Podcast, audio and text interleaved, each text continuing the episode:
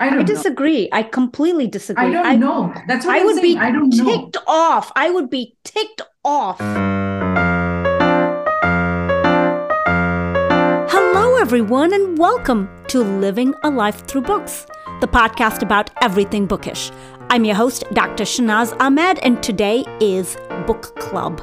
Before I bring up our conversation, I wanted to say that your support of my podcast means a lot to me. The easiest way is to buy me a coffee. Go to buymeacoffee.com slash LLTB podcast. Every coffee you buy me helps keep me alert and this podcast going. I'll add the link in the show notes and I thank you. And let's get straight to book club. Hello, everyone. Welcome to book club again. We're doing The Measure by Nikki Erlick. And um, first thoughts. Everybody just stares at me when I ask the question of first thoughts. I'll go. I'll go if you want me to. um, the first thought uh, after reading the book, even during reading the during uh, when I was reading the book, was that it's a blessing not to know when you're gonna die. Otherwise, it becomes too much, and there's a reason we don't know that. So I think that was definitely the main theme that stayed in my head, and the first thought after I finished the book. To me, it seemed like it was um, in a different way, but kind of based off of or inspired by or had some elements of COVID thing in it. The when it started, it says right in March it starts, and then you know how uh, it was in a war within each other. It was more like a, something you know. t- To me, it had a lot of analogies of COVID era for some reason. To me, it seemed like the the timeline, especially, was kind of like that. March and of uh, after that, sorry. My first thoughts was Midnight Library. I that I just I'm I know I know Erin's like I I remember even talking to Erin as I was listening to this book and I'm like Midnight Library and she goes, "Oh my god, all the reviews say this book reminds them of Midnight Library." I don't know why people think that. It's so different. And my first thoughts is it's on it's it's very parallel to the midnight library let's just say you know if you have a railway track you know you you need to have two lines it's not the left track it's the right one but it's still like i'm thinking there's midnight library and there's the measure that was literally my first thought then we can discuss more about the book uh who's going next first thoughts Well, so I recommended the book right after I started it. So I my first thought was I really enjoyed the concept. It is a thought-provoking book and I think that it allows us to have like conversation where we can see lots of different perspectives. So that's why I thought, oh wow, this would be a great conversation piece for book club. Uh, that was my my very first impression. But and then after finishing it, my first impression was I loved it. Like I I just thought that it was I would read it again. I've recommended it to people. It's a good book. It's it it has good character development, good discussion. I mean, I don't have anything else to say about it. Yeah, my first thought was the same thing that thank God we live in a world where we don't know when we are going to die. It's just such a mercy. I mean, we count our blessings and we say life is the biggest blessing and everything else around us, all the blessings of our life. But the I think ignorance is really, really a blessing. And I would always want to live in a world which is no strings attached, no pun intended. But I am so happy to to not know when I'm going to die because I think the most if someone asks me what is your biggest fear, I will not say death. I will say death of a loved one. So this is my biggest fear that losing someone I I absolutely love, like my kids, my husband, my brothers. So just knowing that any one of them has a short string, even if it is like a few years shorter than me, it will just break me, break me. It will just, I won't be able to take it. So I think just not knowing when we are going to when our time will end it's just a great great great blessing and uh, all those what if scenarios and if that happens one day that you do find out everything else will pale in comparison whatever is going on around you all your problems will just become small And then obviously there's a lot of other discussion about discrimination and COVID parallels and character development. But this was my first thought that thanks heaven, we don't know when we are going to uh, die. My first thoughts was same as Erin too. You know, it's a nice, you start with something, it's, it's just a piece of string, right? I didn't expect that. And then once it says, you know, the inscription on top of it, then I realized, oh, it's something to do with life and death. So yeah, you know, there's so many things you can discuss about the book good things, bad things, likable things, non likable things, lovable things. There's so many things you can discuss. So, this is a good book for a book club, I think. So, yeah, I like the book too. It was something interesting because I haven't read Midnight, uh, whatever book that was, you know. So, for me, this was something different other than the books we've already been reading. So, yeah. And as Sophia said, you know, I'm not ready to think about when and what the future holds, but at least, you know, for me, yeah, as we discuss, I'll, I'll tell you a few more things. Yeah. I thought it was a good book to read. Uh, well, I missed the beginning, but I really liked this book. Um, I really connected, I think, with the characters. And um, I thought it was so fascinating how she really illustrated all the different ways that people can react to this kind of information. So, you know, there's people that go out and like you jump off buildings. So, like, I'm not going to die, I'm invincible. Um, and then there are, are people that just um, can't handle the information. It's just, it's, it's fascinating. So, I think she kind of captured all of the, those different possibilities. And, and I love the end um, and how um, Amy and everyone really kind of came around to um, whatever will be will be. So, I um, you know, now that we got first thoughts, one of the concepts I thought which was interesting. I I mean, we're all not the same age here. Uh, I think there's about a 25 ish year spread between the youngest and the oldest. Maybe I don't know what our age spread is, but we don't need to know an age spread. But I was curious as I was reading this book, I was thinking, you know, I wonder what Erin's perspective is or a younger person's perspective is because like a lot of the characters in the book they were like oh my gosh the you know like something about i don't i can't remember i can't pinpoint exactly what made me think this. But for me having hit 50 already and feeling like, okay, you know, okay, fine, you know, this is, I've already gotten this point. What am I going to do? Whether I know I'm going to die tomorrow or whatever, is my perspective going to be so much different? And then there's this whole issue of people like, oh my God, I'm only going to die, uh, I'm only going to live till 45 or 40, you know, like what's young age? What's the definition of of dying young versus old and you know there, there were that concept. So let's talk about the concept of do you believe the age of the reader matters in how much they enjoy and or don't enjoy the book or process the book or don't process the book?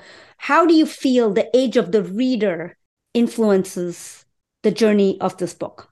Well i think that uh, the age of the reader might influence which characters that they connect most with, possibly. I mean, that's just a theory. Um, I don't think that it would necessarily change enjoyability of the book just because there's so many different topics that are tangential to the storyline that I think you can enjoy it no matter what age you are. But I do think that it could influence which characters that you connect with. If you're young, then you may be thinking more about like um, you know what is it like to be one of the young characters that has a short string? Um, and that might i don't know you know i so i think it could influence that but i don't know that i don't think it would influence enjoyability.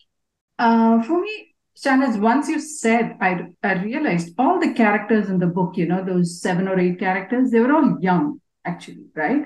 Uh, 20s to 30s uh, not more than 40, right? Yeah. They're all young, uh, all of them, all the characters. So I don't know how it would have been to be somebody over 50 or 60 or 70, whatever, because they never had a character who was that old, uh, as you say, you know, age is just a number. But then, as Erin said, I think this book can be enjoyed by anybody, irrespective of age or anything, because I think you can still connect with one or two characters. I so mean, I, I connected.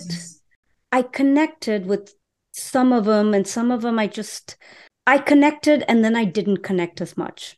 I think for me, it could have just been that you know, everyone's like, oh my gosh, this book is so amazing. I remember on Bookstagram, one of my friends had posted a story. This book is like so mind blowing. Like, wow. And then I thought about it and I'm going, okay, she's in her 30s and she's like, this book is mind blowing. I'm in my 50s and I'm like, okay, it's an interesting concept. Good book. All right, next. You know, like that was me. And I'm going, wait, why where did I, where was the slip up? Where did I miss this? And that's when I started thinking, you know, like even Erin was like, wow, let's do this book for book club. No, it's not like Midnight Library. So I started, that's why that that's the question basically, because I was wondering, am I just old? And that's why my way of processing this book uh, has changed. You're the old Shana. Uh, shut up, shut up. Dr. Jen, I please. to annoy her with that. you just, you're getting old, lady. This is, you know, aren't, just aren't Dr. Jen, you know what? Dr. Jen is talking. You know, not me because we share, share the same names. We always have this fight. I, I don't think it's I don't think it's age. Uh, I I I have noticed in what I do, and Erin probably has noticed this this too, in, in what we do, that there's a kind of two populations of people that I run up against about knowledge about the future. Like, do you want to know or do you not want to know? And so we talk about this in the context of genetic testing, where there are families that want to know everything. Um, and there are, are families that don't want to know anything. They want the open future. They don't want to know if there are risks that are coming up. They don't want to know if there's going to be health problems. Sometimes even if you can fix them like ahead of time. Like they they don't want to know because they would worry about it. They would change things. And then and then there's the other group that that want to know exactly what's going on because they can, you know, plan and they can, you know, they're going to do this this way and they're going to do that that way because of the information that that they have now. So I think I don't think it's an age thing. I think it's just a kind of a perspective like which camp do you fall into? I like that. I like that. Rufat, you have your hand up. Yeah. I was going to say that I think, in terms of age, definitely not everybody responds to the same book if they are from a different age. Uh, not only this book, any book would probably uh, raise that question. In, in terms of connecting, I think it's just like if you uh, read a book about women. If you're romantic, you will like romantic books. You know, it's I think it's that. But this subject, however, but you asked a very interesting question, though. I have to say that so, in terms of you know liking or not liking, it's liking the book or not liking the book. It's same as any other book. I think we, I loved it, and it seems like everybody over here loved it. To me, it seems like it's a book that you know should be liked and should be read. It's a really nice uh, perspective of life that we don't usually think. And I think it's uh, the, the message to me that came in the end was really beautiful, more than whether I connected with the uh, with a character or not. I actually didn't feel I did not find connection with any particular one, but I did like this in the end that how uh, flexible and how plastic we are, and how we end up finding ways to live no matter what's thrown to us. Uh, or no matter what we are thrown into like in the end they were it was a beautiful sum up that she did. There were some people who were okay finding out about it. There were some people who were not. There were people who found out and then started to live a better life and uh, started to um, spend more time with the families and friends and all that. So to me, that part was really, really nice. I think that's the perspective that I thought uh, any age should connect to. But I understand as you, I don't know if uh, an older person will get more influenced by it or not influenced like more i want to say be touchy about it if, if a younger person should be. But again it's also the perspective of the person because it was a mix of young and old who were curious or not curious. So i think it really depends upon the person yeah i will say the book was obviously very global. It the whole entire story since it spanned the everyone it involved the the whole entire world. So um so it was really this was not like a story of, of a suburb in california or a, a, town in in missouri. It was not like that. So everyone could connect to the story and same and person and people of every age, especially adults, obviously above 22, they were involved, they were part of the they were they were affected. So so people of any age can enjoy it. But i would say that when youngsters will read it like i want to recommend it to my high schoolers uh, if it is uh, because we also have a, a, book club in our high school. So i'll recommend it to my 12th graders to read it. And i'll suggest this book i think youngsters are more resilient and they take things a little bit lightly. So they will consider it more like magic realism and they will not be maybe not that much affected by it. But people of a certain age like me for for us the realities of life are like uh, they hit us more. So um so definitely we will be more i would say disturbed by it. I'm i will use the term disturbed. So i'm kind of like a little bit disturbed by the whole premise and just uh, the whole thought that okay what if you have a long string but someone you're living with has a short string or your adult child has a short string? This and all those topics were obviously touched there. I think this is this will be a very difficult predicament to deal with and you just do not want to be in that situation. I think um, on a very personal level for me i wasn't really moved by the book as much because i'm just like hey it's life. This is sometimes life is a choice. Every day we live, it's kind of a choice and it's kind of not a choice. If it's written in our destiny to die today, it that's our destiny. But choices are made in terms of like for me personally, my husband's 18 years older than me. Okay. It's a huge age difference. And, you know, I'm very aware of this. So essentially, did I marry someone with a short string? And then I think to myself, you know what? It doesn't matter. I could die today, leaving my husband, who's 18 years older than me, gone. Like a very good friend of mine from dental school, we were just talking today, and her first husband died of cancer in his early 40s. Okay. So now he died. And so his her second husband that she married, she very clearly told me, Shahnaz, I don't want, like like you said, Sophia, you said, I don't want my loved one to die. She said, I just don't want to take the chance that he's going to die before me. So uh, he's two years younger than me. So, you know, that kind of a thing. Again, there's no guarantee to there's it, no but there's no guarantee. And we're sitting here chilling. Like, I just met her over the weekend. And then she's like talking, I know I married someone two years younger than me, but if he died, my third husband, these are the criteria and we're just joking about it, like you know. But that was a whole different conversation.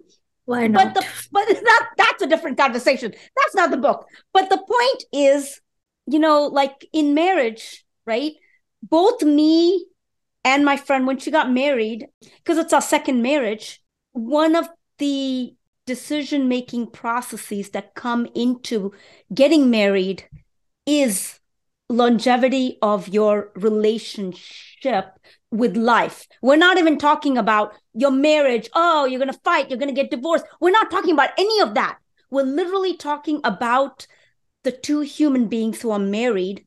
How long are they going to be alive together? And you have to, you know, put things together and and look at the reality of it. Yes, there are so many couples where one's so much older than the other and then the younger one dies or vice versa. This happens you know like we don't know. So for me after i have made these decisions in my life is what i'm saying is i had to make these decisions.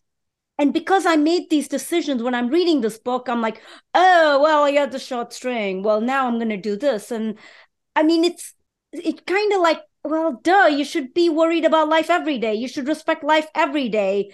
Uh, every day is a gift, you know, like whether you have a short string or a long string. I don't know what my string is, but reality is every day is a gift and you really need to do that anyway. So that was my perspective on this whole book. So I just felt it was a little preachy to me. That was my thought. Erin?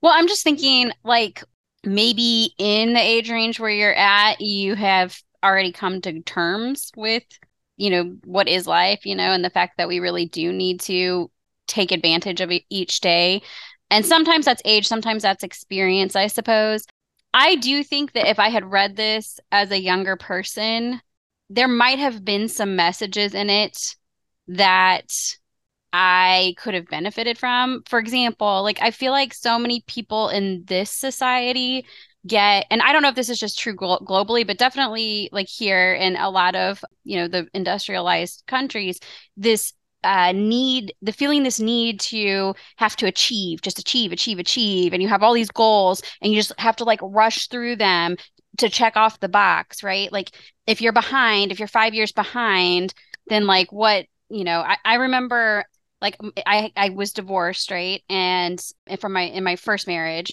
and i was in my mid 20s and I was thinking, gosh, now I'm starting this over. Like now I've got to find a new a new partner and I'm, you know, and I'm so behind like I wanted to have kids by the start having kids by the time I was 30. Well, I guess that's off, you know. Like I just remember thinking about that and like really putting a lot of pressure on myself to like get my masters by a certain time, get, you know, get my my um bachelor's by a certain time. And I think now having got past some of those milestones, I realized how much I didn't like enjoy the moments that I was in and I wasn't uh there's this concept that I'm trying to live more by now. I call it tend the soil, but I guess there's like a Hawaiian like virtue called malama that it means the same thing. So, I mean, take that for what it is. I call it tend the soil, but just like you're you're there, you're not just reaping the fruit of the harvest, like you're putting into it, you're building it, you're protecting it. Okay, yes. And so like uh, you know, the I, I just think that I could have learned that sooner maybe if I had read this book. Maybe not. Maybe I maybe my age I wouldn't have listened to it. I'm not sure. But that concept did come through in this book for me where people were trying to make more out of the time that they had and just, you know, be more thoughtful in their life and the decisions that they were making and how they were spending their time. Maybe COVID helped me to have that perspective. But at any rate, like I do think that my younger self would have seen this could have benefited more from this book. And I think I'm at the right age where I, I've started to have to make those conscious decisions and efforts to live a thoughtful, purposeful life and and be present in those moments. My my thought also is you know, you said a younger person could benefit from this book. For me, yeah, a younger person could probably be like, wow, oh my gosh, if we had a short string, what would that mean? Oh my gosh, if I'm going to die in 10 years, like that concept would just, I think, Break for them. a teenage, would just blow their mind. I, I you know, like processing it, going, oh my God, you know, and um, for me, I feel like I've watched a few people die. My aunt died when she was 30, 30 or 32. I, I don't remember her exact age, but yeah, like 32. I, I remember her when she, when I was seven. Uh, so my aunt died at 32 my youngest uncle like i have like their five siblings my dad's brother youngest uncle died last year in his in, he was 70 uh, Uh, but still it's young for them. I mean in the sense of he was the youngest and you don't expect him to die first but he died first. I just see more you know when you're as you get older you see more people dying and or you hear more about people's deaths. You you you know when you're talking to people you're like oh my gosh this person died at 21 you know you you talk about like college accidents or you know or even like the anesthesiologist in Indiana in the in their um, anesthesiology program just decided to start a propofol drip on uh, was it a her? Yeah just started a propofol drip on herself. And uh, yeah of course they found her body the next day. You know and you hear these stories and at some point death becomes it's death. It, it, the shock effect of death is it's not that there is no shock effect. There is but i guess it gets minimal m- minimized over time a little at a time. But don't get me wrong. I mean confronting my own death is it's not easy. Like every time i think like oh yeah yeah yeah it's fine. I, i'm okay. I'm okay if i'm going to die tomorrow. But the reality is i'm not. And the reason i know this as a fact is because I thought I was dying when I was 25 before dental school. I got really sick, like super sick.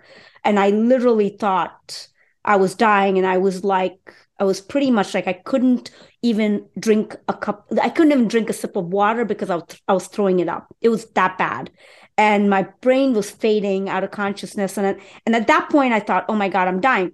That was the time I wasn't afraid of death at 25 because I was too tired to even process that, oh, I won't make it. You know, like I thought about it, I won't make it. I don't care. I'm too tired. You know, like it was like I was fading out. But recently with my um with my cancer scare, with my breast cancer scare, that was a little, you know, I, I didn't handle it too well. To be very honest, I was just kind of like, oh my God, like I this is real. I could die or I have to go through all this chemo and radiation. Like, you know, you're thinking through all the stuff, the struggle. So when it comes to reality, I don't know how well people can handle it. But as far as shock effect goes, I think we hear a lot and uh, potentially over time we get a little bit desensitized, is what I think. Uh, so when when you talk about a younger kid, I think it will be good for younger kids because it will really hit hard on them and they will remember you know because the a book when you read when you're younger you're like oh my gosh remember that scene? Like wow that was so graphic. Well now you're older you're like oh so yeah it was a scene it's, it happens. So there's that. But anything else about age and desensitization before we move on? Okay i want to talk about memorable scenes like through the journey of the book what were your memorable scenes? Like, what were scenes that really got to you or made you angry or made you smile? Uh, and, you know, what were those? Like, let's talk about, you know, all of it. Like, you know, we don't have to just go, what were the scenes that make you smile? Okay, everyone go. No, just memorable scenes for whatever reasons. And I'll start. I can't forget the hospital scene. You know, the guy coming into the hospital throwing a fit. I have a short string, guys. I am going to die. I am going to die, you guys. You know, like this whole like throwing a fit in the ER where you have to see me in the ER. You have to see me now. And that scene, I was like, what is, oh my, what is going on? And then we know what happens. And I'm like, oh, it was really like a good explanation of how people die out of you know their own misperceptions of life and reality or their actual strengths and weaknesses. That, that's what it was just that scene i was just like oh my god my goodness you know like and then there was times i was processing like but how does he die? It's okay i get it he's in the er you know like as i'm reading the scene i'm like going but does have a short string how does he die then? Uh, and you know i'm reading reading i'm like okay got it. So that that scene sticks with me. Um was it a and b? Am i right? A and b right? A and b when they died. That was so beautiful. It was just the most i know I, I shouldn't celebrate someone's death but it was the most heartwarming life and death. When that happened i just felt oh you know like it's just you know that that moment was also something that really really really spoke to me. Those two were those two really uh stuck with me. Of course the whole political thing made me angry. I was just like everything can be polis- politis whatever pol- pol- politicized yeah? Whatever that word is you know? Everything you can take everything and change its meaning and uh, the whole thing with army recruits. Oh like i was like one aspect of it is it made sense that they want people to go in who are going to come out. I mean, it totally, you know, this this part of me is going, okay, it makes sense. You want your army recruits to survive. You don't want them to die in war. But yeah, Rifat, you have your hand up. Yes, I was going to say that to me, everything in the book made sense, right or wrong. Honestly, the way people reacted, if you have a, I don't know how I'm going to react. I have no idea. I can say whatever I want right now. None of us knows how we're gonna. I mean, I think Sophia was pretty clear about that. She would be very sad, or you know, for her loved ones. But um, you know, I think that's pretty much where we're all gonna freak out, or something will happen. No matter. I think I'm a pretty strong person, but I know it's gonna. really break me as well. Uh, so everything in the book that was the I want to say uh, an annoying but like a sweet annoying part of that book where everything she said was right. Is it fair for somebody to keep on dating a person if you know he's going to die when you have three kids and you're a young mom? I mean things like those. Is it uh, good to you know have cadets who are going to die like you know not going to be able to you know or you know elect a president who's so all those things made sense. You know it was right or wrong we can keep our whatever you know the theoretic, theoretical elevated ideas wherever we want. But in the end it was a very hard book that way. To me the whole thing did not really matter that much that if i had a short string but this thing the way people processed and the reality of how true that those uh, processing was definitely kind of got to me. Uh, and you asked about the good scenes. I really like Jack's speech when he did it took the mic from his uncle. I thought that was really nice. I liked his relationship with Javier a lot. I think they tried to change the whole thing, which was really nice. I liked A and B, Amy and Ben's relationship, and that was really nice too. The, the uncomfortable thing was again, you know, the fact that how people were reacting and how that um, kept on, you know, coming back to me, and I was like, man, it is it's an uncomfortable area, but it was uh, it, it, the book actually brings you face to face with a lot of difficult things.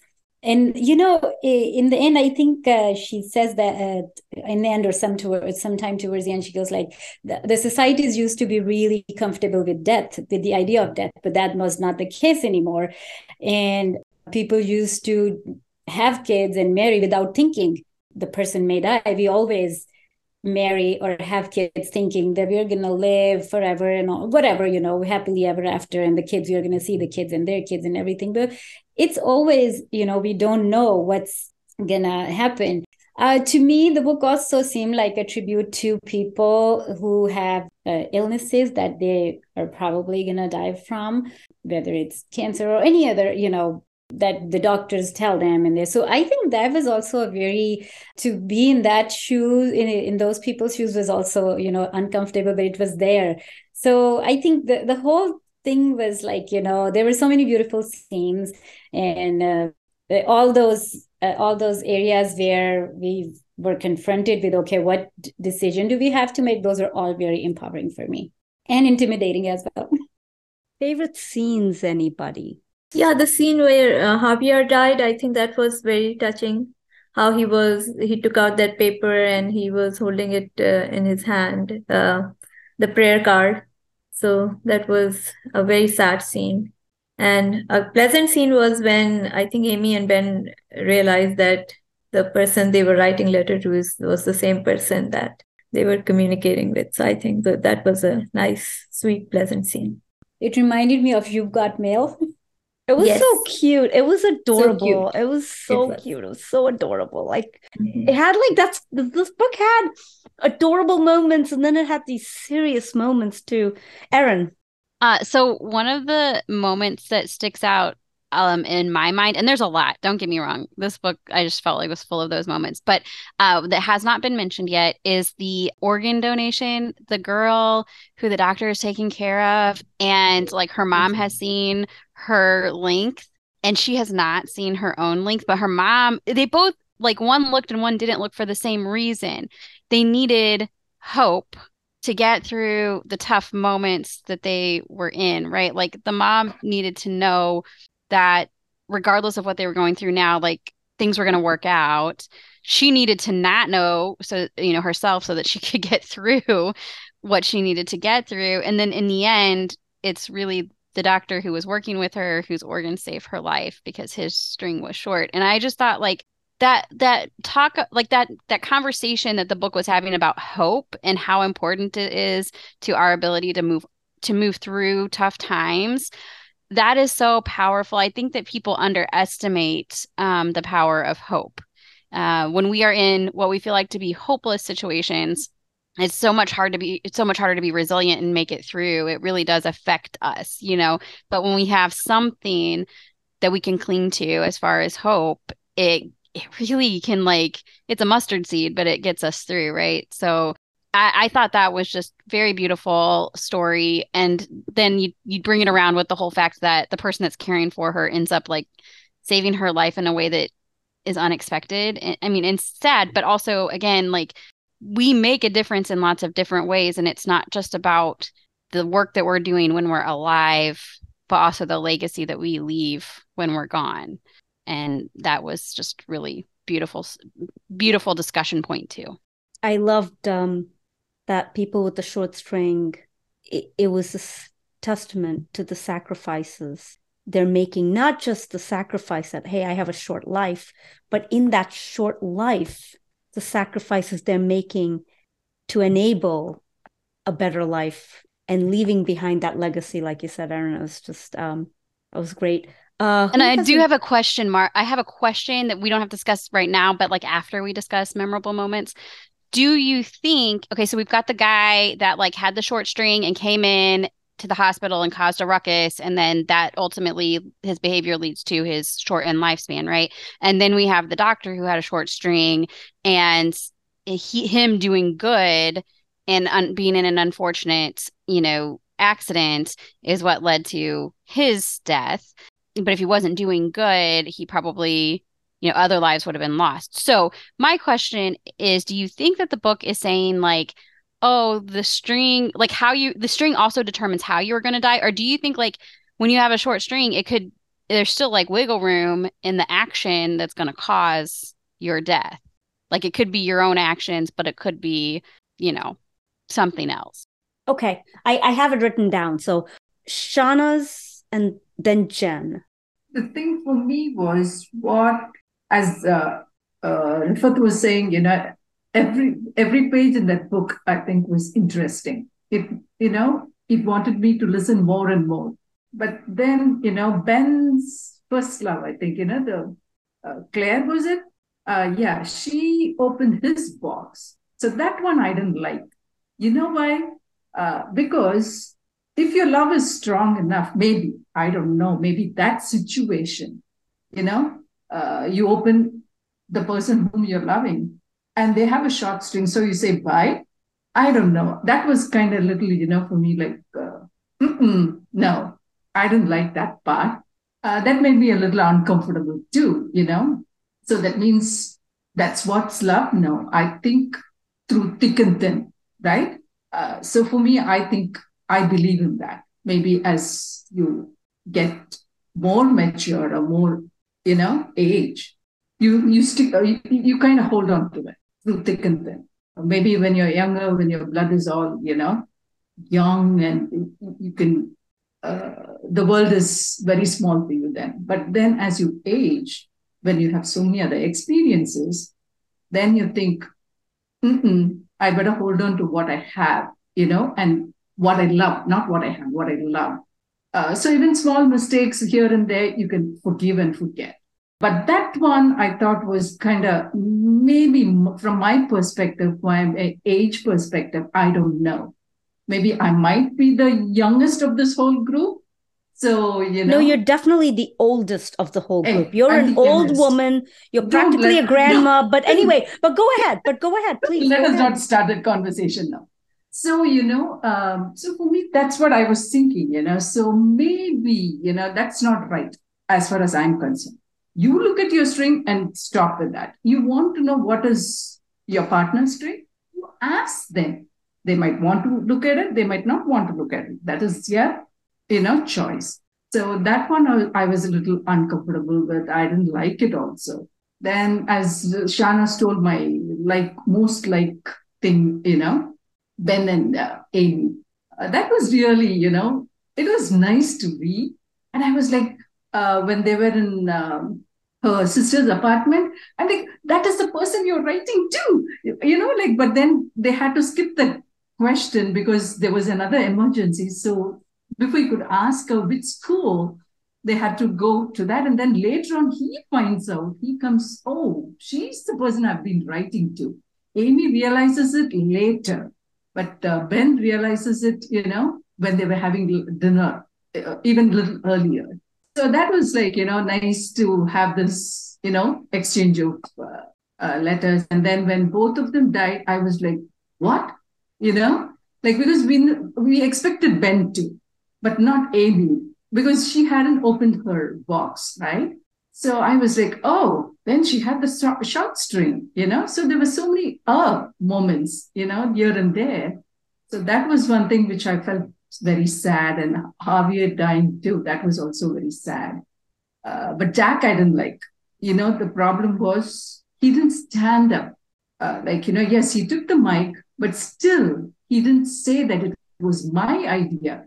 He still put the, you know, he left it. He didn't put the blame on uh, Javier, but still he left it to people to, uh, what to say, think it was Javier's choice when it was actually his choice to, you know, exchange the strings. So yeah, that one was a little, he should have come out with that too, as, you know, when he came out uh, very, you know, very, what to say, when he took the mic, you know. So yeah, here and there. And of course, you know, the politics side of it, that was like, yeah, and then the shooting. I was like, oh my God, this is everything happening, you know? So, and is this something related to, you know, COVID as well? For me, I was, as I was, you know, listening to it, I was thinking, oh, this is something related with COVID. I don't know. Maybe that's how the author, you know, she wanted to bring something. So she came with a string idea. I don't know. But anyway, the idea was perfect. It was really good. I really enjoyed it. So it made you think, you know. So for me, those were, you know, you uncomfortable and um, few good moments. And then finally, Amy, uh, you know, saying, okay, let us get married and, you know, because she didn't know what her length of a string was. So she wanted to do something for Ben and then having kids and, you know, yes, even a few things in life, like, you know, the first day of school or the first recital or the first piano lesson or whatever, you know, or even the first fight then the first making up, you know? So there's so many firsts. So at least he got to see a few as well as Amy too. So yeah, that was interesting. Real quick before Dr. Jen goes, I have a question. First, Shahnaz, if Claire had seen the string, but was like, you know what, I'm okay with this. I still love you. I'm going to stay with you. Would that have changed your um, your opinion about her opening his box? That's what I told you, Shahnaz. You know, as you age, when you have more experiences, maybe when you're 20, you might think that is, oh, I don't want to stay with a person who's going to die in a couple of years or a few years.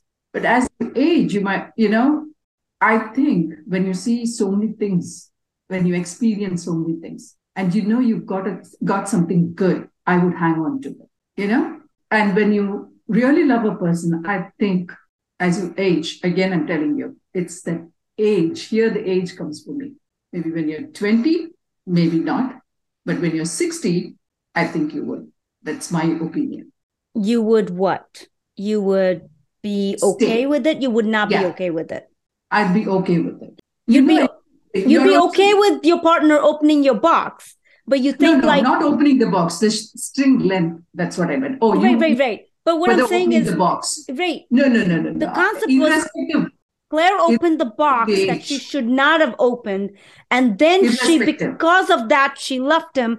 But what I'm saying is, if she would have opened the box and stayed with him, would that have made a difference for you? Is my question is, there is but that you... break of trust that she opened the box. Is the is your issue just the break of trust and or the break of the love like there was no love like i mean do you see what i'm saying like if she still loved yeah. him even after breaking even after opening the box you'd have been okay despite the break of trust is what you're saying both both the trust and the love so maybe that comes with age i don't know but opening the box irrespective of the age i think is not right but the mother also opened the box. The mother opened the box for her daughter. Right. So it, it was different. It's different in different circumstances. I think as a mother, maybe, you know, maybe that's okay, but not as a for a partner, I don't know. Because that's still a different person altogether, right? I don't I disagree. Know. I completely disagree. I don't I, know. That's what I I'm would saying. be I don't ticked know. off. I would be ticked off if my if mom, mom opened my it? box. Oh my gosh. If my mom opened my box, I agree. That I, agree. would be so ticked off. No, I would you. be like, how dare you? Because here's the thing. I, I get it. You you all of you are moms, so you feel like it's my daughter. I can open, I need to know every single aspect of her life. Like my mom wants to know every single aspect of my life. And I'm 50 years old. For me, I'm still like, no, mom, no, I'm not answering this question. No, where are you going? I'm not answering that question. But why can't you answer that question? Because I don't want to answer the question as to where I'm going. As a woman, I have a right to go where I want to go when I want to go. Why do you need to know every single detail of my life? So, so with that said, me personally, I'm sorry, I would not appreciate my mom opening my box. But uh, uh, Dr. Jen has to go. Okay, Shahnaz, let Dr. Jen go with favorite scenes, yeah. and then I'll come back to you. Uh, favorite scenes. Yes, I I agree. I I really liked the scene where I mean, obviously it's a horrible scene, right? When when Hank is shot and he's he's dying, but then the scene later when the girl with the lungs comes up and is standing there, and she's like, oh, he gave me my lungs. Did you know him? Oh, that hurt. um, so that was a really good one. And then I liked the the wedding. Um, so when Maura and Nina were getting married, and Amy was there with Ben, and she is kind of thinking about are we going to get together? We're we not going to get together? And then she goes and she sits outside, and the guy comes by on the bike with the speaker blaring, Que sera, sera. And then she's like, okay, I, I can do this. Yep. So that was one of my favorites. Question Didn't Amy have a problem with uh, Nina and Maura getting married? I, that, that I had a problem with like i had that i had a real problem with that because i'm like listen why a you haven't even opened your box okay? You can't even handle opening your own box. And just because you know of this and people have made a decision like this you can talk about oh you can't make that decision. You just made a decision on not opening your box. Other people can make a decision on their life. You know so i i was a little ticked off at amy with that. I don't think I would be as ticked off with Amy if she would have opened her box and spoken from an element of listen, I have a short string, you know, this is how I feel. You have to deal with your partner with these feelings. I mean, I don't know, it's your call, but you know, but she's just like high and mighty. I don't open my string, but I can choose not to open my string, but I can also choose to tell you what to do. That ticked me off. I was like, no. Um, I, so I I don't think it was a I don't think it was about her though. It was about her own discomfort and guilt um in her relationship and her feelings with Ben. So she knew that he had a short string and so she was seeing the connections similarities between her potential relationship with him and how could she be in a relationship with someone who's going to then pass away shortly thereafter and then she saw that in Nina and, and Maura too and didn't so I think it was her processing her own stuff that made her react in that way. Okay. I'm going back to Shahnaz. You were going to say something before we went to Jen. Oh, it was uh, it was the mom daughter, right? Yeah. The thing was, as you say, maybe you know, as mothers, you feel a little protective. So maybe for that reason, I would have opened, but maybe I would have asked for permission also if she doesn't want to open it, you know, to my daughter. So it, it's each one's situation, I think. I'm really curious what Salma would have said. I mean, I know 100% that my nieces, Nadia Nihanisha, would have been like, it's okay, mommy. You can open my box. You know, them, I'm pretty sure. Salma, I'm really not sure. I'm really curious. I'm really curious. We Should, I should ask curious. her to read the book and then, you know, ask I, You really should ask her to read the book the and then answer the question of, would you let me open your box? You know, that would be really interesting. Uh Rifat, you have your hand up. Yeah, I was just gonna say that in the end it comes to relationships, whether it's mother or daughter or husband or wife, I would be perfectly okay if my husband opened the box. I think he would open with all his, you know, concern about me. And I don't think if I would open his box, but maybe I would to kind of, you know, know how to make best of the time they were left with. So I don't know. Again, that's relationship. I am not sure if I'll do that for my kids. It will be very hard for me to do it because if I found, I don't know. Again, like I said, this book, it's like there's no absolute answer I could find to anything, whether it was Amy's fight with the um, with her sister, even Claire's. I said that that you know it it is a decision she had to make, and I find her justified if she made that decision. And to me, it seems like she did not love him enough, and there's no need to punish somebody if you did not love him enough. That's perfectly okay. Maybe she was at a stage where she was not. I mean, they were just dating anyway, right?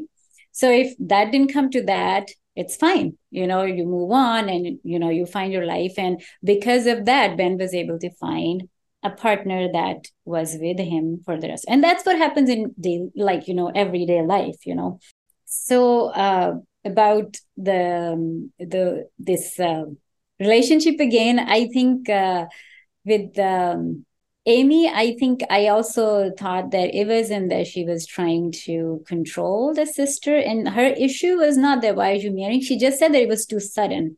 And everybody at that time, like emotions were running high. So I think, um, you know, if they had a tiff, it, it's fine, I guess. So I don't know. I think to me, the, the book has such a beautiful message. I don't know if you're talking about messages or not, but and I think that answers uh, your question. Your question, uh, Erin, was what? I think I had it in mind, but I just want to rephrase it. Yeah, good. That's that was what I was going to next. So yeah, uh, yeah. She okay. was like, go ahead, Erin. Go, go ahead. So my my question is, do you think that the string just signifies a set of time, or as in like the ultimate like cause of death is still flexible or do you think that the string really signifies the series of events that you see and like it's unchangeable okay so i think i actually noted down this um, and i wrote I was just reading it through that uh, quote which to me made uh, sense to answer your question was even when you know when you are dying like when you're dying what time you're dying the middle is still undetermined so uh, to me, it seems like there were people who were spending the same amount of time doing good things, and the others thought because we are short stringers, so we're gonna go ahead and kill everybody because we are dying anyway. So to me, that's what it was. And again, this thing, que sera, sera, the future is not for us to see. Those the whole thing of uh, the hope was there and uh, you know like i just said that people were okay with dying before and marrying and having kids so all that thing to me was a kind of answer to your question that you know it, it is undetermined. The, the just because we have the string doesn't tell us. And even in the beginning it says just because you have long string doesn't mean you could be on in coma for 10 years. That does not mean that. So even if you are like people started going doing all those stunts because they thought they had long string, but they ended up getting, you know, really terminally something, you know, broken bones or this and that. So I, I just, uh, that's what my perspective is on that one. I agree with uh, Rifat too. For me, it is not, uh, as the saying goes, it is not the length of life, but the depth of life that matters. So it's the quality, not the quantity. So whether you have a short string or long string doesn't matter. How you live your life, that's what matters at the end. So for me, I think, you know, whether the string will become longer or your life becomes longer if you do something good, I don't think it is like that. It's all predetermined as far as I'm concerned. So live your life whether you're going to die tomorrow or you're going to die when you're 100, doesn't matter. Live it qualitatively. I mean, the good, whatever, you know, I think you understand what I'm trying to say. So live it, you know, as good as you can, doing good things. And boy, we're like really, this book, we could be here for another three hours, but, you know, because I really wanted to go and, you know, like, um, oh man, I really want to do themes. Like, what is this? We've talked about some of the themes, but what are the main themes of this book? What is, I mean, other than Shahnaz, you just talked about, you know, live your life, quality, is more valuable than quantity. Is this book just about what you would do if you knew how long you had, how many days you had to live, or how long you had to live? Is that what this book is about? Or what else is this book about? Sacrifices, relationships? Discrimination.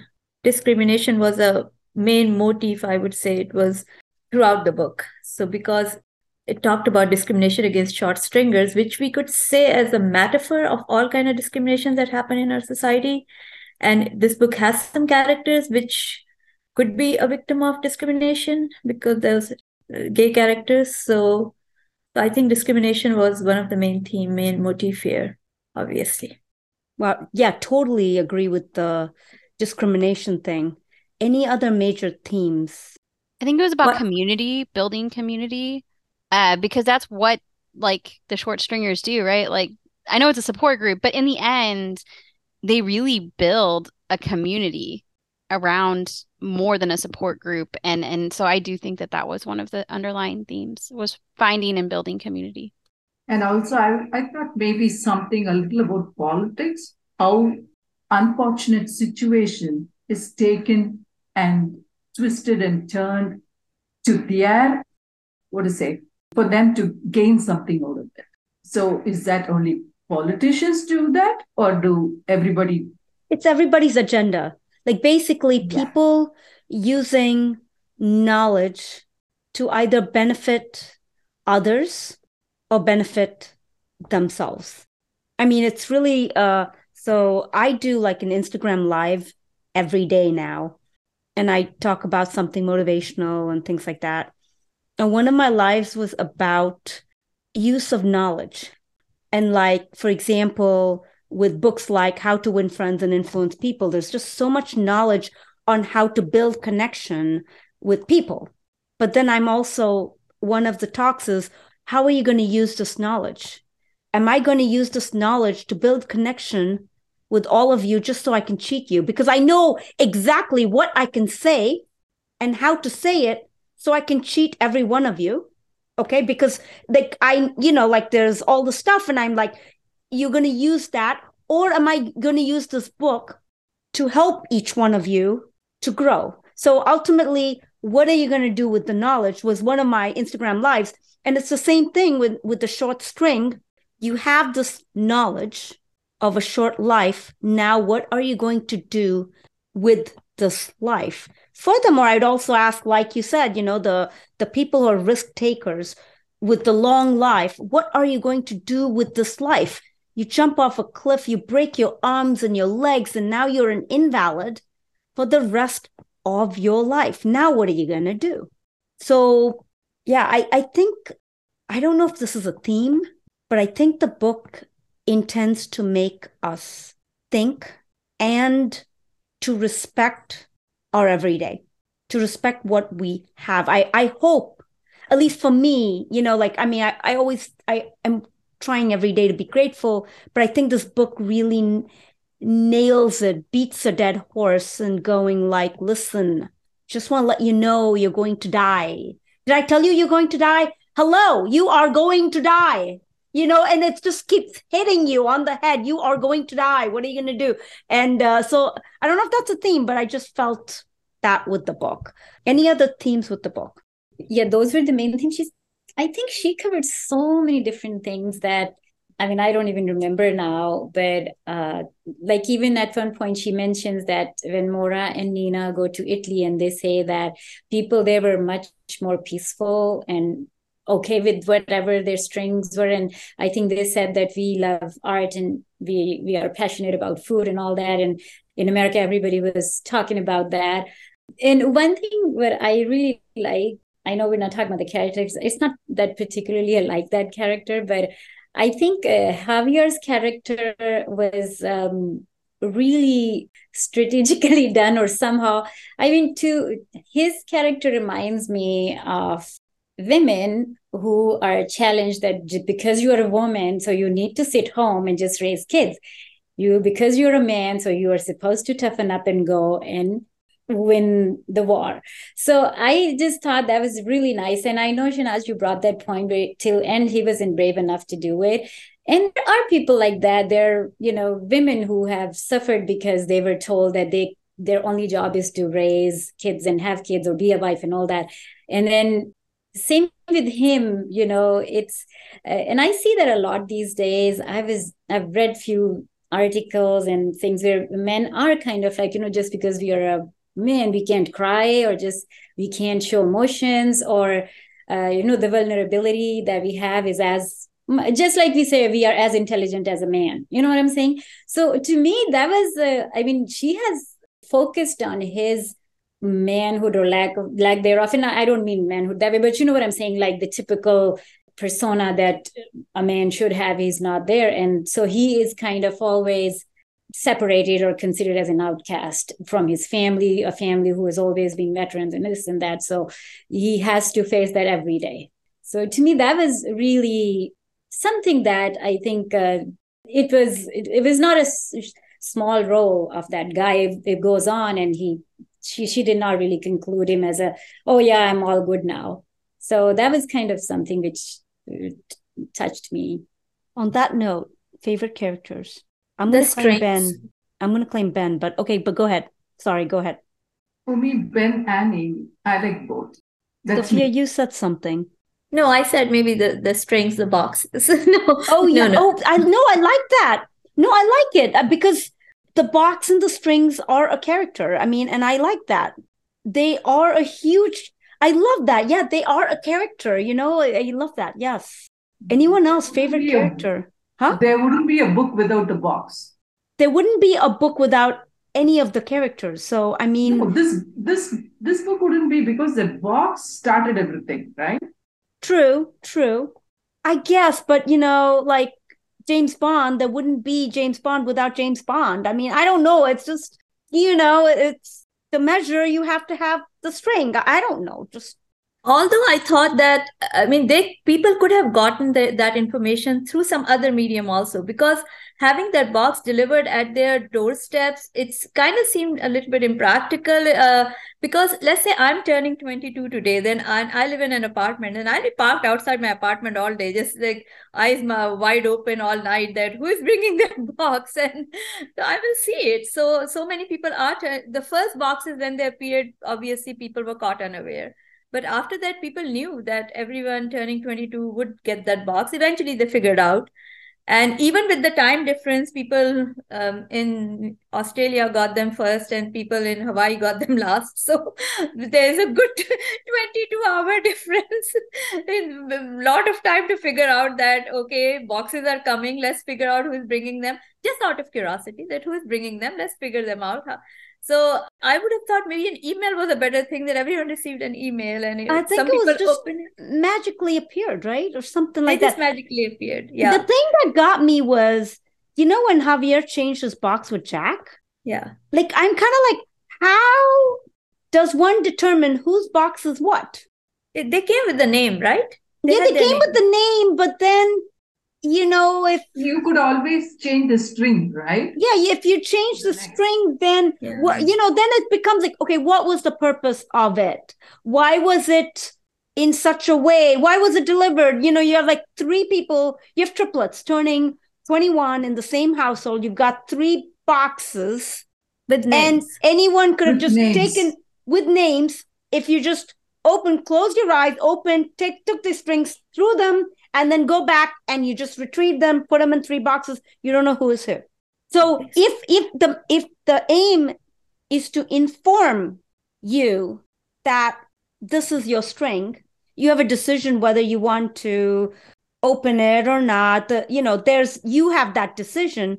It's like saying like God, let's say God put this box and is giving this to you, then why is it not secured that I get the right information when I want to have it, if I want to have it. But there is no security for that information to reach the person. There is zero yeah, security. It should be like fingerprint op- enabled, like biometrics. Well, yeah, there was no biometrics on this box. There was nothing because because that's the thing. I I was the the reason this came up is because of Jack and Javier. Yeah, I was like, wait, just... And this would have avoided the problem of Claire opening the box. yeah, I was just like, yeah, exactly. I was like, wait, you could just trade strings, you know, then what is the point of even these boxes? Like, so other people can know, like, because just to see how much deceit there is. I was just, it was just a thought that came to my mind. But, but yeah, my favorite character was really Ben. I, I really, I don't know, just cute. Amy was fine, but I love Ben the most. It was just like, oh, uh, and um, yeah, anyone else? Dr. Hank also, he was very selfless. Mm-hmm. Yeah. I think I liked all the characters. I think she crafted them really nicely, good or bad. they everybody had something but i had to say something about the strings now that you ladies are mentioning i mean the book has so many things that you forget but i was also uh, like at one point it was like why did, was there only one case of string switching and not more. But again you know we can find faults in the books any way we want but the main message still stays the same and you know whatever she was trying to and i want to see a sequel of the book. I want to see a sequel that if you do a good deed your string grows a little. If you do a bad deed your string shrinks a little. That's not a sequel, Sophia. That's going to be a different author and a different book. So then when I when we read that for book club, I'll be like, huh, kind of Midnight Library, kind of the measure. and um, yeah, so that's what yeah, first thoughts is gonna be kind of Midnight Library, kind of measure. And this mm. author just picked up these books and just made that. It's not a sequel, it's gonna be a different author. Just want to let you know that. Yeah. So in the end, we love life so much, right? then we want to do more of it. yes, I, but make I totally agree. You're right. It would be amazing where people will be competing for good. It would be yes. amazing if the strings just kept shortening for every bad, bad deed you did. Oh my gosh, can you imagine? Like all behavior modification, right? yeah. That's the title of the book. Behavior exactly. modification. There's an idea. There's an oh, idea. No, I'm not writing the book. No, I have my I, I have three books I'm, I need to work on. I am not writing that book. Let someone else write it so then I can give my first thoughts. Okay, who else? Favorite character? So I, I did not have a favorite character. I liked them all. They like good or bad, as we've all said. And I feel like they were mainly human. You know, like most of them were a little good, a little bad. Like nobody was completely great. But I do want to make the commentary that I do not see the connection between the Midnight Library and this book. I mean, I guess contemplation of life, but I felt like Midnight Library was like so depressing and so like dark for me. And like this book, even though there might be similar themes, about life and living your life to its fullest this book was so hopeful and like i don't know presented in a in a in a different way. It was so isolated in midnight library versus this is like all about community. And so those are just two different it was just totally different perspectives on the themes but i could see where the themes are similar. That's i why, agree with you erin that's why I said the themes, you know, you said you can see why the themes are similar.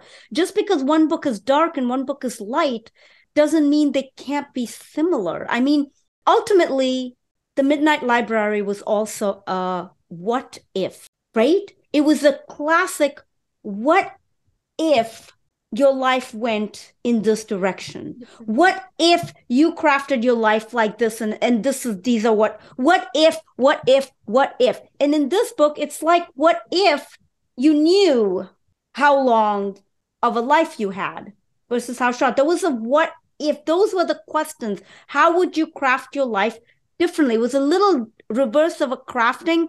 I get you the midnight library was a little darker because the main character was suicidal and she was trying to commit suicide. I get that. It was a darker kind of a thing.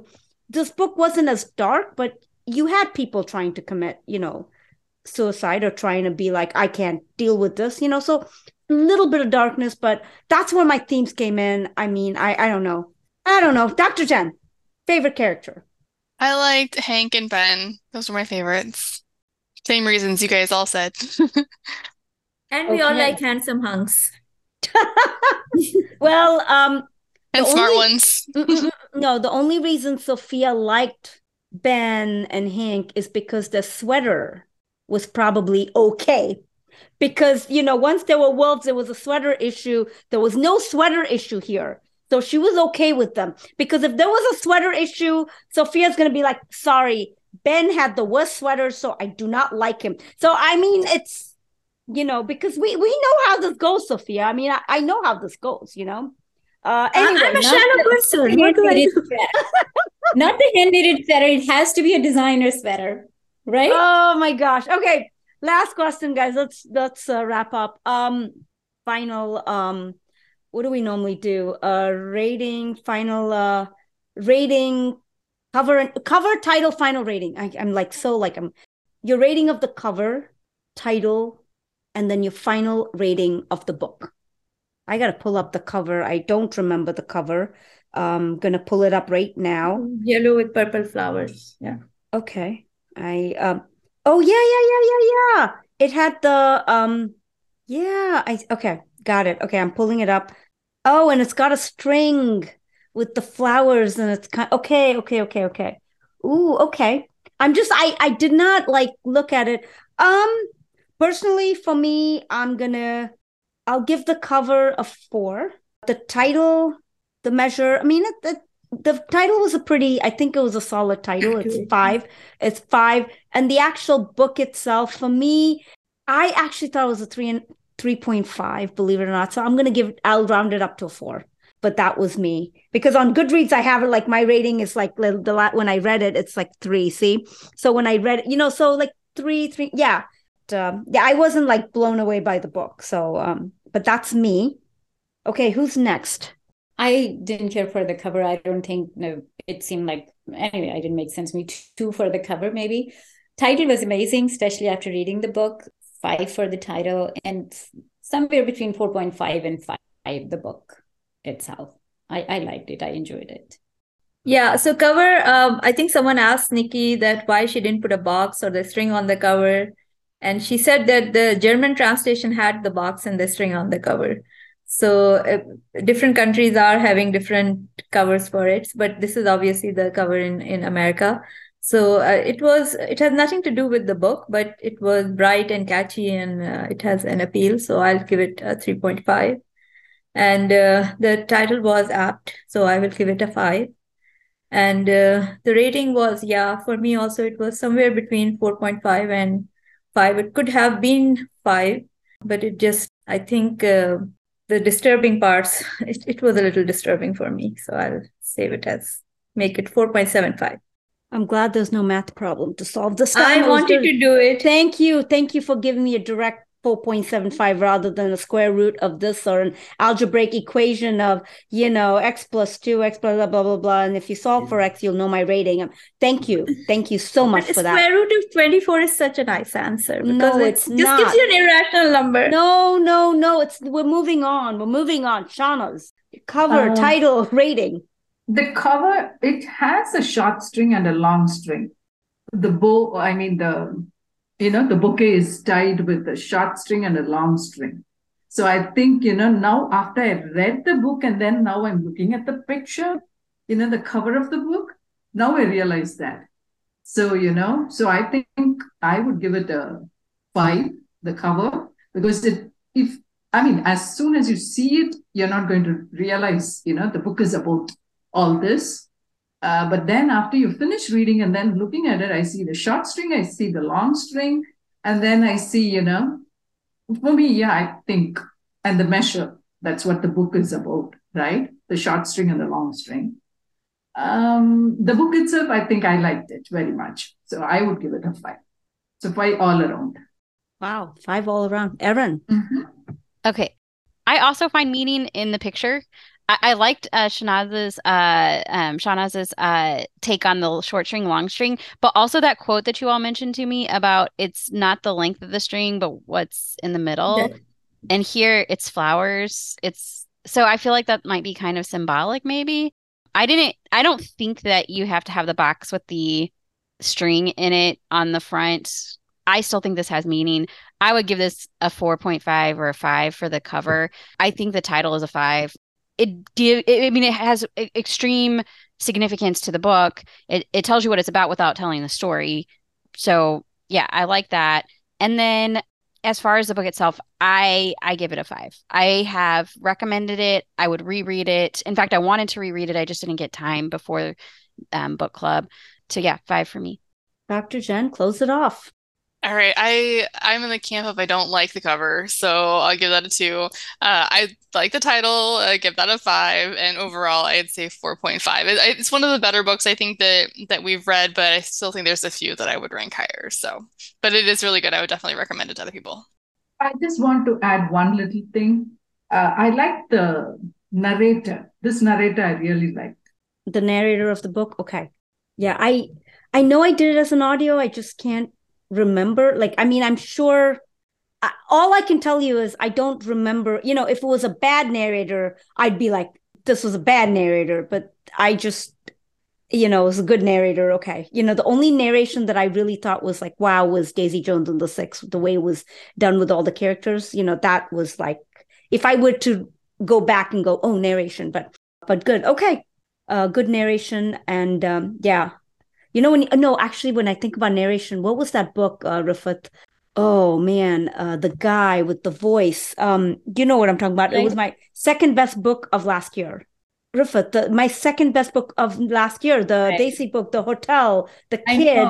Guys, ladies, it's uh, come on, come on, the Aaron, the book we did um, last year, the kid who was um, in the wa- in the washing machine, uh, in the washer room. The kid was, you know, like molested by this person yeah. All my rage. All, all my rage. All my rage. That's it. Yes. By Sabaa Tahir. That narration. Remember oh, you like the sexy voice. Ooh, I'm like fanning myself from that book. Okay, anyway. sweaters is the voice as well. you know, you know, Sophia is all about the sweaters. I'm all about the sexy voice. You're all about I, I think that's yeah, why I, I, married Brad, you know? But anyway, uh, anyway, thank you, everyone. Tanvir wears good sweaters, Sophia. well, yeah. Uh, thank you, everyone, for coming to book club. And that concludes uh, today's book club of The Measure by Nikki Erlick. Before I go, if you loved this episode or any of my previous episodes, please take a moment to write me a review on Apple Podcasts. Please share this podcast with your family and friends and through your social media channels. Follow me on Facebook and Instagram on Living a Life Through Books. I'm also on Clubhouse. Look me up by name. I'm on uh, TikTok. My tag is at Dr. Shahnaz Ahmed. You can reach me through email. My address is livingalifethroughbooks at gmail.com. My website is shahnazahmed.com. That is S H A H N A Z A H M E D.com. The opening and closing music to this and all my previous episodes was composed by my husband, Brad Slavic. I'm Dr. Shahnaz Ahmed with Living a Life Through Books signing off. Remember to water the seeds within you. It's time